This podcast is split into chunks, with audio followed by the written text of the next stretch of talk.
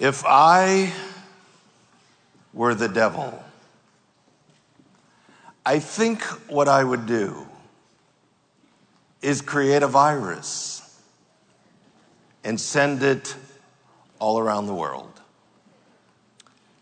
I would use an irresponsible media to terrify people and to bombard them with so much misinformation.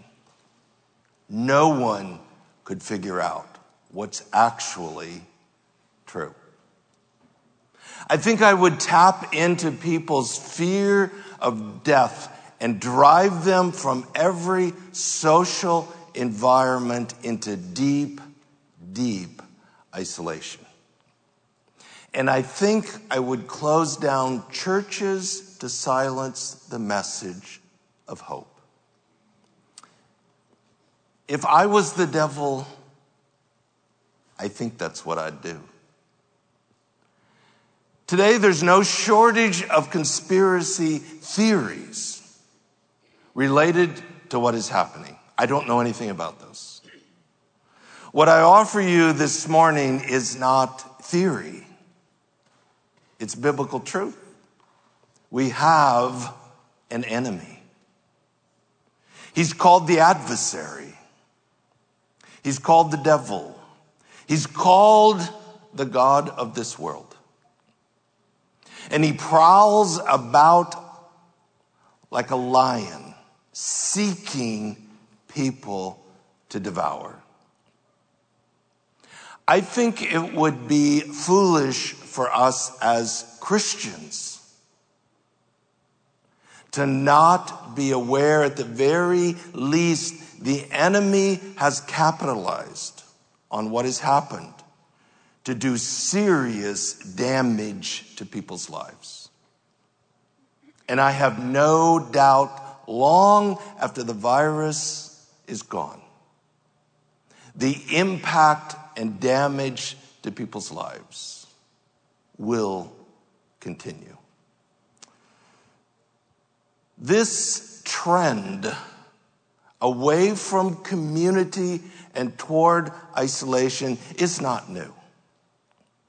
It was not started in the season of COVID. It's actually been a trend for decades. Even the secular world, the culture watchers, have been sounding the alarm for decades that we're moving away from community and into deep isolation at great peril. I think all the way back to the year 2000 in Robert Putnam's book, Bowling Alone. I think about Sebastian Junger's book, Tribe. I think about Sherry Turkle's book, Alone Together and Reclaiming Conversation, all sounding the alarm, a concern that we're losing our humanness and becoming more and more isolated as people. The last 6 months did not create this trend, but has clearly poured gas on the fire and driven people into deep, deep isolation. Ryan mentioned last week that last week and this week we're talking about community as a part of a vision, a renewed vision to launch small groups or life groups. If you were not here last week, I strongly encourage you to get Ryan's message. It was excellent. He also talked about the strategy, what will be different, how we're going forward with these groups. So if you weren't here, listen to the message, read the transcript. It's very, very good. This morning, what I'd like to talk about is biblically why this trend and what is the solution. I know somebody might ask the question, what difference does it make? I mean, why is it such a big deal? I could give you a long list of reasons. Let me just give you two. Most people today are very concerned about these social issues that seem to be destroying us. It's important to understand there is virtually no possibility, none, to actually resolving these issues if we don't turn the trend and once again learn what it means to be people that live together in community. Second would be according to the scriptures. There is no possibility for you to experience the life that your soul longs for apart from true, authentic community. So with that in mind, I'd invite you to turn in your Bible to the first chapter of Genesis. Two primary passages this morning. We're going to start in Genesis. I'm going to go quickly through this part of it. But in Genesis chapter 1, verses 26 and 27, we learn that we are made as people in the image of God. And at the core of what that means is the capacity, the unique capacity to be relational. It's really important that you heard what I just said. Community is not an evolutionary adaptation for the survival of the species. It's how we're made by a creator. We are literally hardwired for relationship. In Genesis chapter 2, Ryan referred to this passage last week, that Adam is alone in the garden, and God says this is not good. Ryan mentioned that the word good carries the idea that this is not correct. This is not the way it's supposed to be. Now, this is worth pondering a little.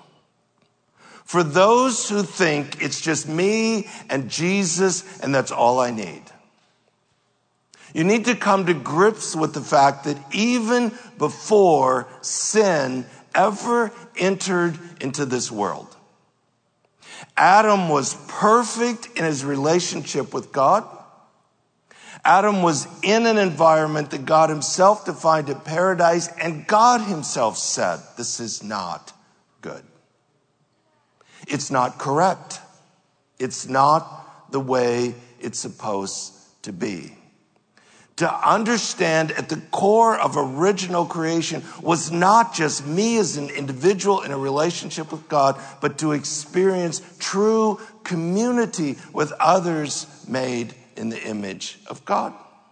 Chapter 2 ends with the description Adam and Eve were naked and there was no shame, which gets us to chapter 3. I want to read verses 1 through 7. Now the serpent was more crafty than any beast of the field which the Lord God had made. And he said to the woman, indeed, as God said, you shall not eat from any tree of the garden. The woman said to the serpent, from the fruit of the trees of the garden we may eat.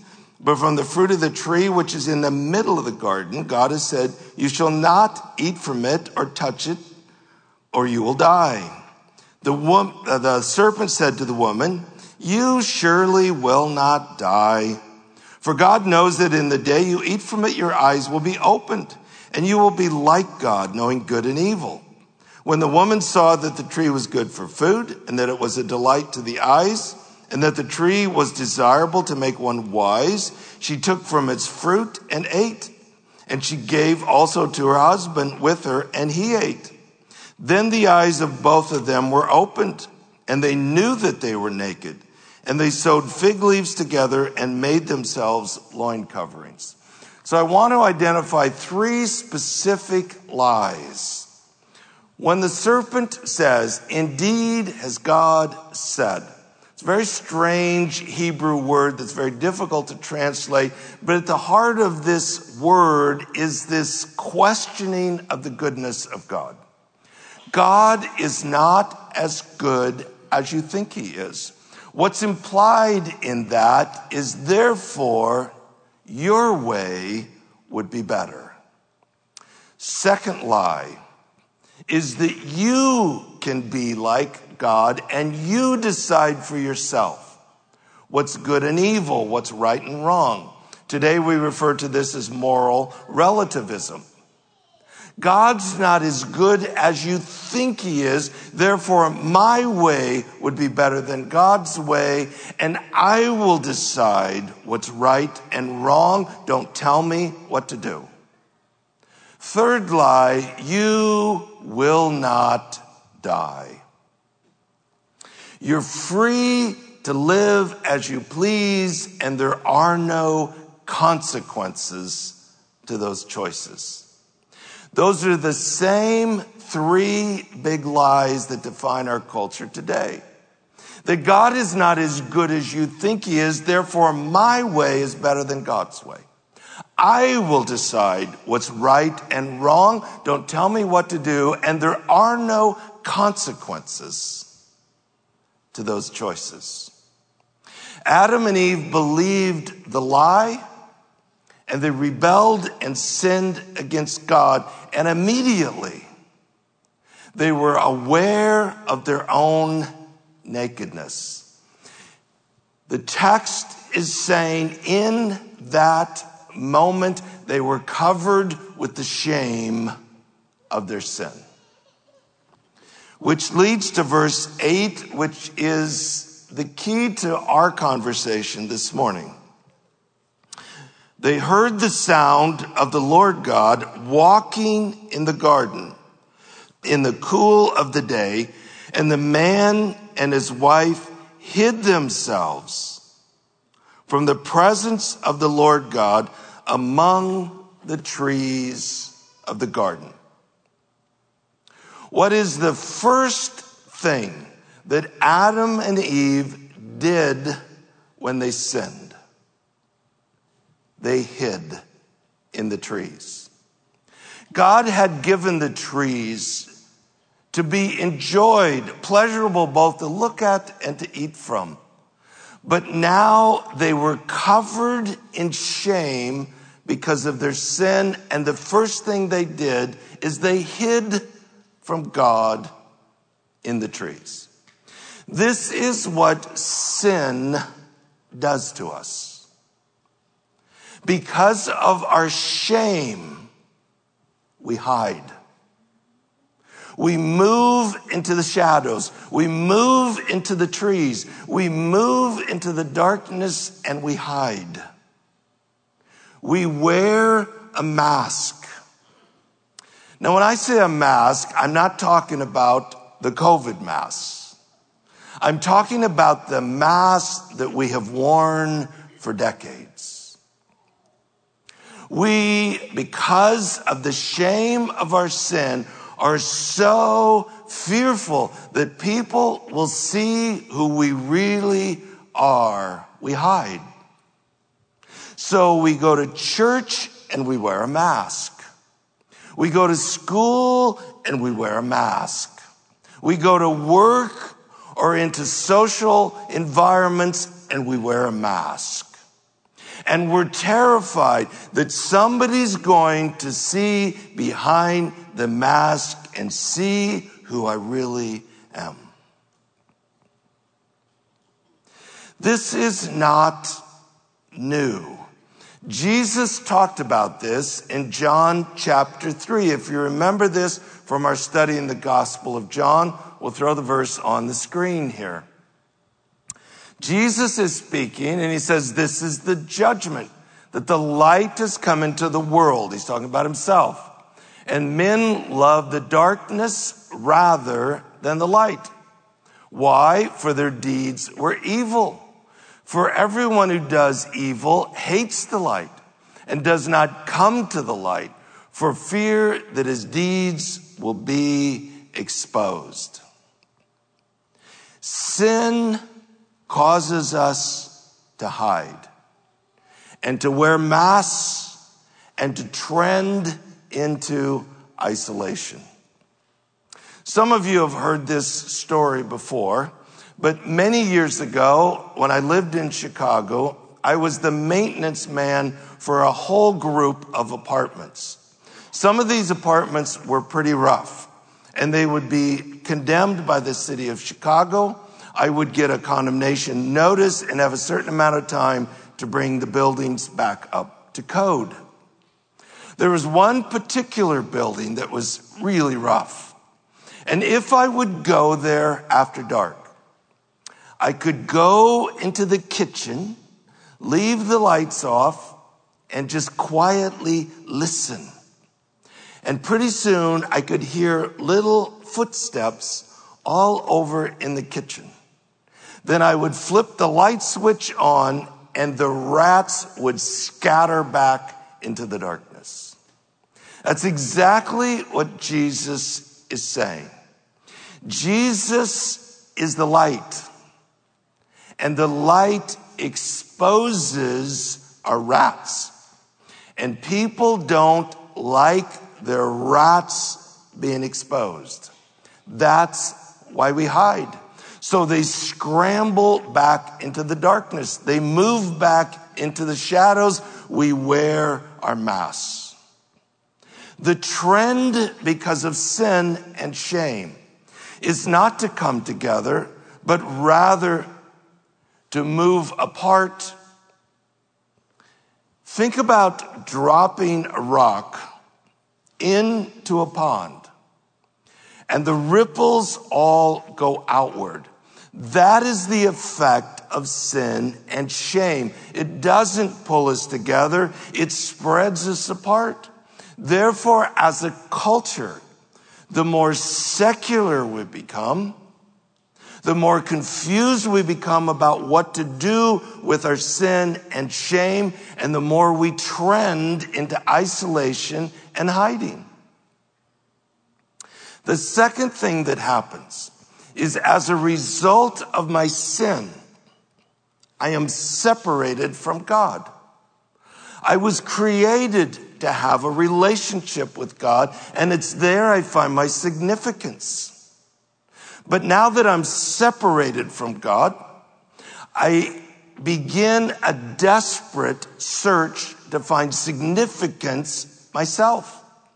So I function as my own God, and on the basis of my own performance, I seek to be significant. The only way performance can be measured is how my performance compares with your performance. So every day is a day of comparison. Every day is a day of competition to see how I measure up next to you, and what is at stake is my very significance. As long as that's the operating system, there is no possibility for true, authentic community. None. As long as I'm comparing and competing with you, there is no way I would ever pull the mask down and be authentic and real, because what is at risk is my significance. Those are the two impacts of sin that drive us apart from one another into deeper isolation. It's my desperate search for significance, and it's the shame of my sin.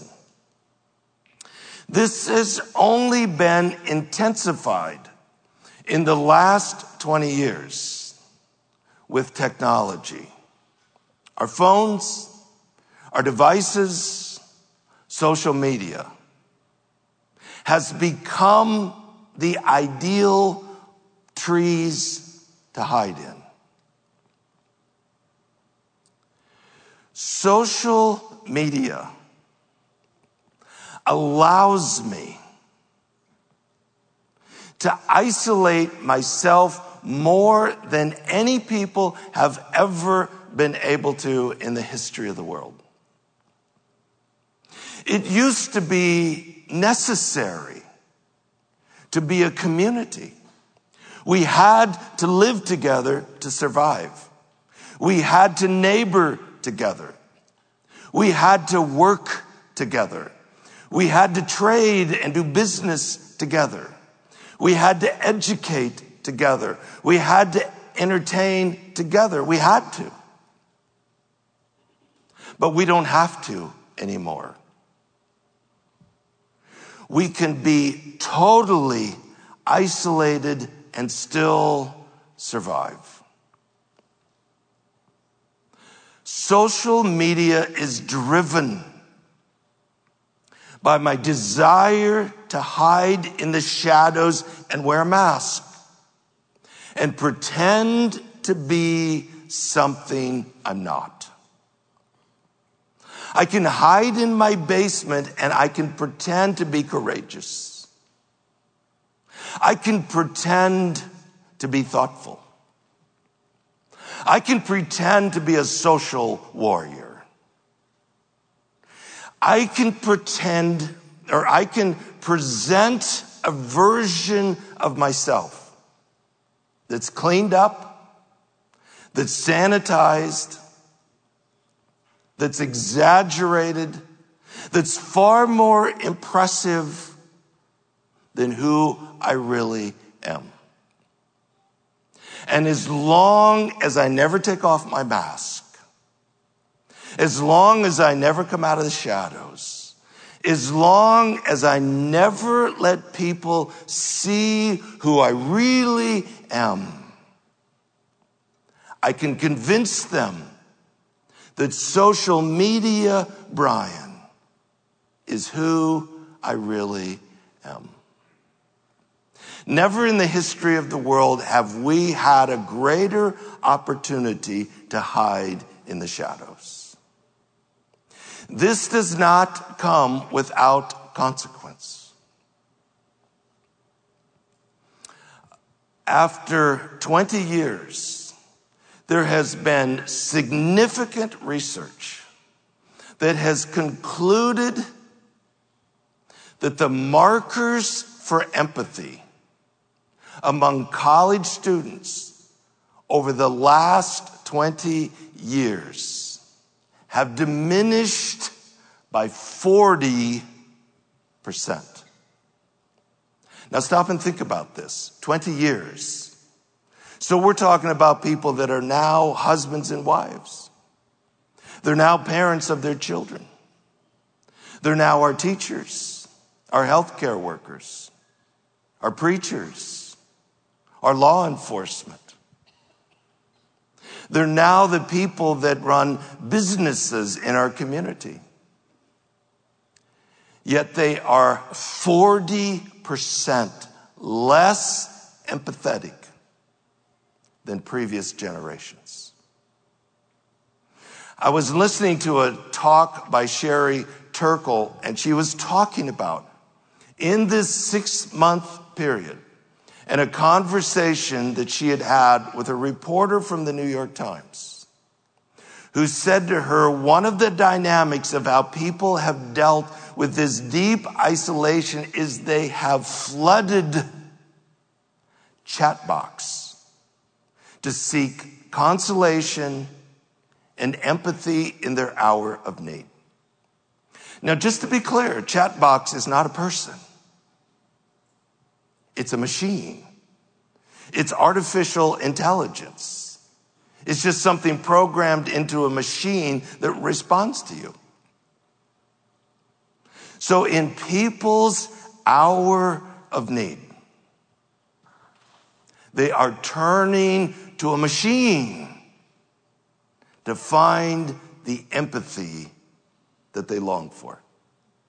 That speaks volumes for what has happened to us as a culture. So what is the solution? I would call it the great reversal. And the great reversal is the gospel. There has to be some way to deal with the shame of our sin. There has to be some way to deal with the search for significance. Jesus talked about that in that same passage in John chapter 3. He goes on and says, "But he who practices the truth comes to the light, so that his deeds may be manifested as having been wrought or born in God." The message of the gospel is not just the provision of a ticket to heaven.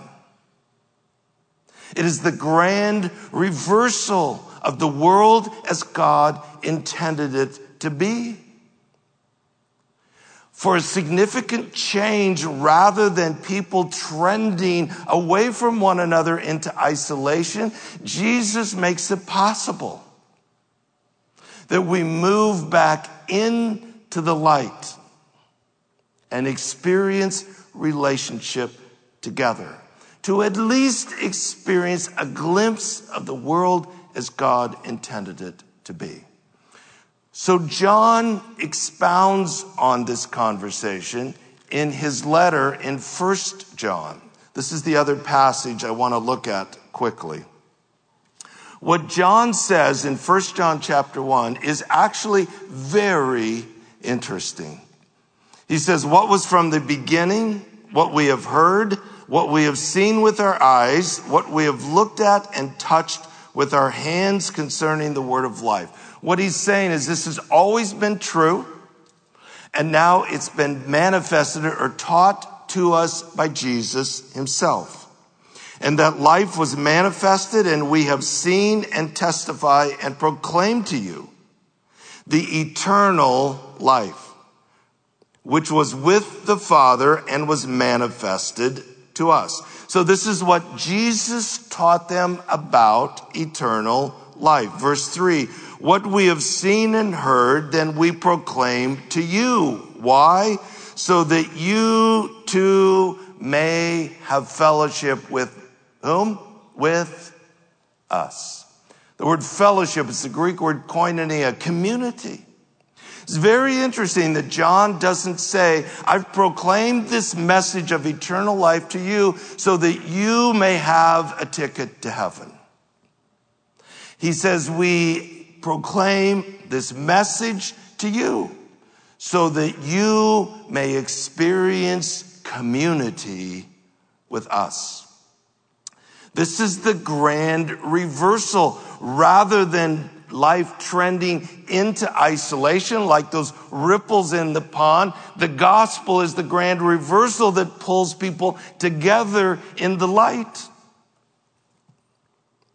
Verse 3, what you have seen and heard, we proclaim to you also, so that you may have fellowship, community with us.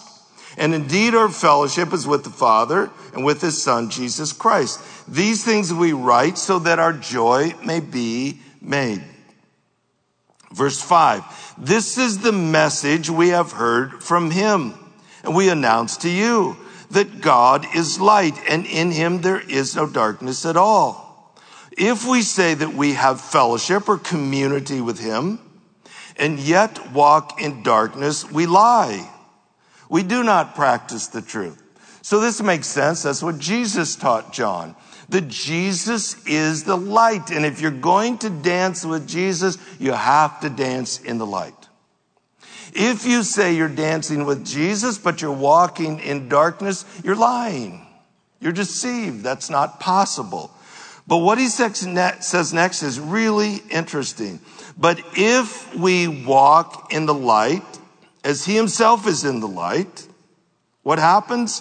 We have fellowship, community with one another. In other words, the only way to dance with Jesus in the light is we dance together. It's the grand reversal. This is the world as God intended it to be. It's not good to be alone. This idea that you can be a Christian and it's just you and Jesus riding into the sunset does not exist in the New Testament. What John just said is Jesus is in the light. And if you're going to experience community or intimacy with Jesus, the only way to do that is you come into the light and we do this together. There is no such thing as the Lone Ranger dancing with Jesus.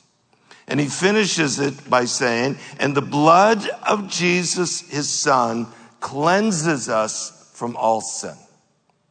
How does Jesus make this possible? Because he's dealt with our sin problem, so there's no shame. And based on that, he's made it possible for us to once again be united with a holy God. So now my significance is found in him and not in my performance. Therefore, the search for significance and the shame of sin have both been dealt with. The effect of that is not a collection of people all holding tickets to heaven. It's the reversal of the damage of sin as we now have a basis to come together and dance with Jesus in the light. It at least gives people a glimpse of the world as God intended it to be. So in the New Testament, there's different terms, metaphors, used for the church. One is an army, one is a body, one is a family. Let's talk about the family. So what do we mean by that? Is the family of God a random collection of people who hold tickets to heaven? So what if I was to tell you that the only thing I ever wanted was to get married and have children? What does that mean to you when you hear those words? So, 39 years ago, July 1981, I got married. Check. You say, what's it been like living with Patty for the last 39 years? And I say, I don't know. I haven't seen her in 30 years. I think she moved back to Montana. She lives in a cave somewhere. I don't know. You say, what? I said, yeah. The goal was to get married. And that happened July 25th, 1981. I have a marriage license to prove it. Check. You say, well, you also said you wanted to have kids. Well, Patty stuck around a little while. And we had 3 beautiful children. Well, what has that been like, sharing life with your children? I don't know. I didn't bring them home from the hospital. We just left them there. You're like, what? Yeah, the goal was to have children. Check, check, check. When I say family, what do I mean? Don't I mean we experience life and relationship together? We live together. We grow together. We teach together. We encourage together. We admonish and correct together. We support and carry one another together. Isn't that what we mean when we say family? This is life lived together. So what do we mean when we say that the church is a family? It's very important to understand. Church is not a television show. Church is a family. And families do life together. Once in a while, people will say to me something like, well, you know, I can be just as close to Jesus on the lake. I can be just as close to Jesus in the mountains. I can be just as close to Jesus at the cabin. To which I would say, good for you. So can I. I can be just as close to Jesus on the back of a horse. I can be just as close to Jesus fishing off my boat. I can be just as close to Jesus mowing the lawn or taking out the trash. That has nothing to do with what we're talking about. Nobody's ever said that when we gather, somehow you have this close to Jesus moment, and that's why we do it. That's just the mind of a consumer. That's never been the claim. The claim is we're a family. And families do life together. We gather to encourage one another, to support one another, to love one another, to celebrate one another, to admonish one another, to correct one another, to carry one another in the most difficult moments of life. That's what a family does. Church is not a TV show.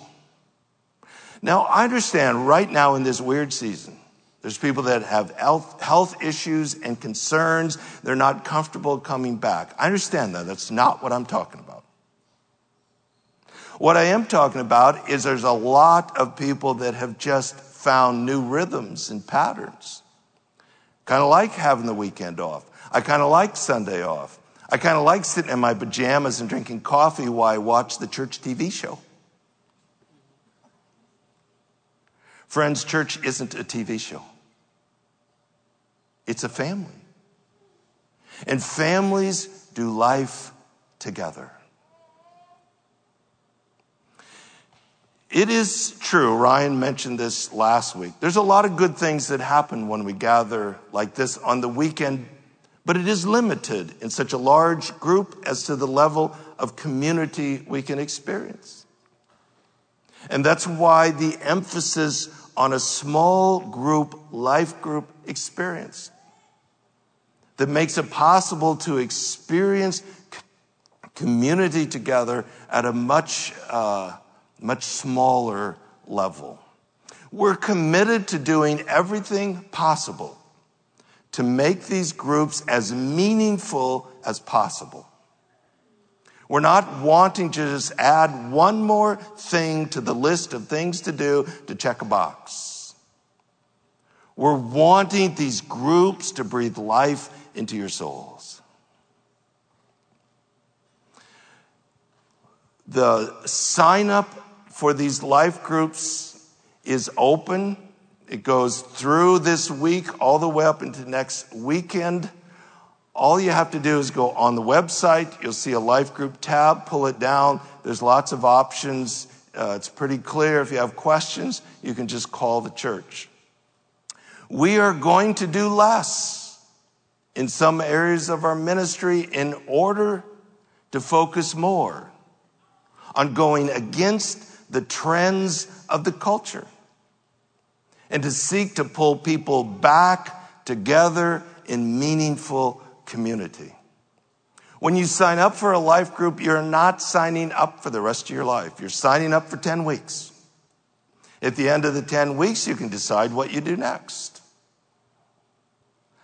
I would strongly encourage you to come with us on this journey, to go against the trends of the culture and in Jesus come back together and experience authentic community together as the people of God. I have no doubt that the trends of the culture, the hiding in the darkness and the shadows and the wearing of masks is only going to get worse. I would invite you to very intentionally step out of the darkness, that we might dance with Jesus together in the light. Our Father, we're thankful that you sent your Son, that through his death, burial, and resurrection, our sins could be forgiven.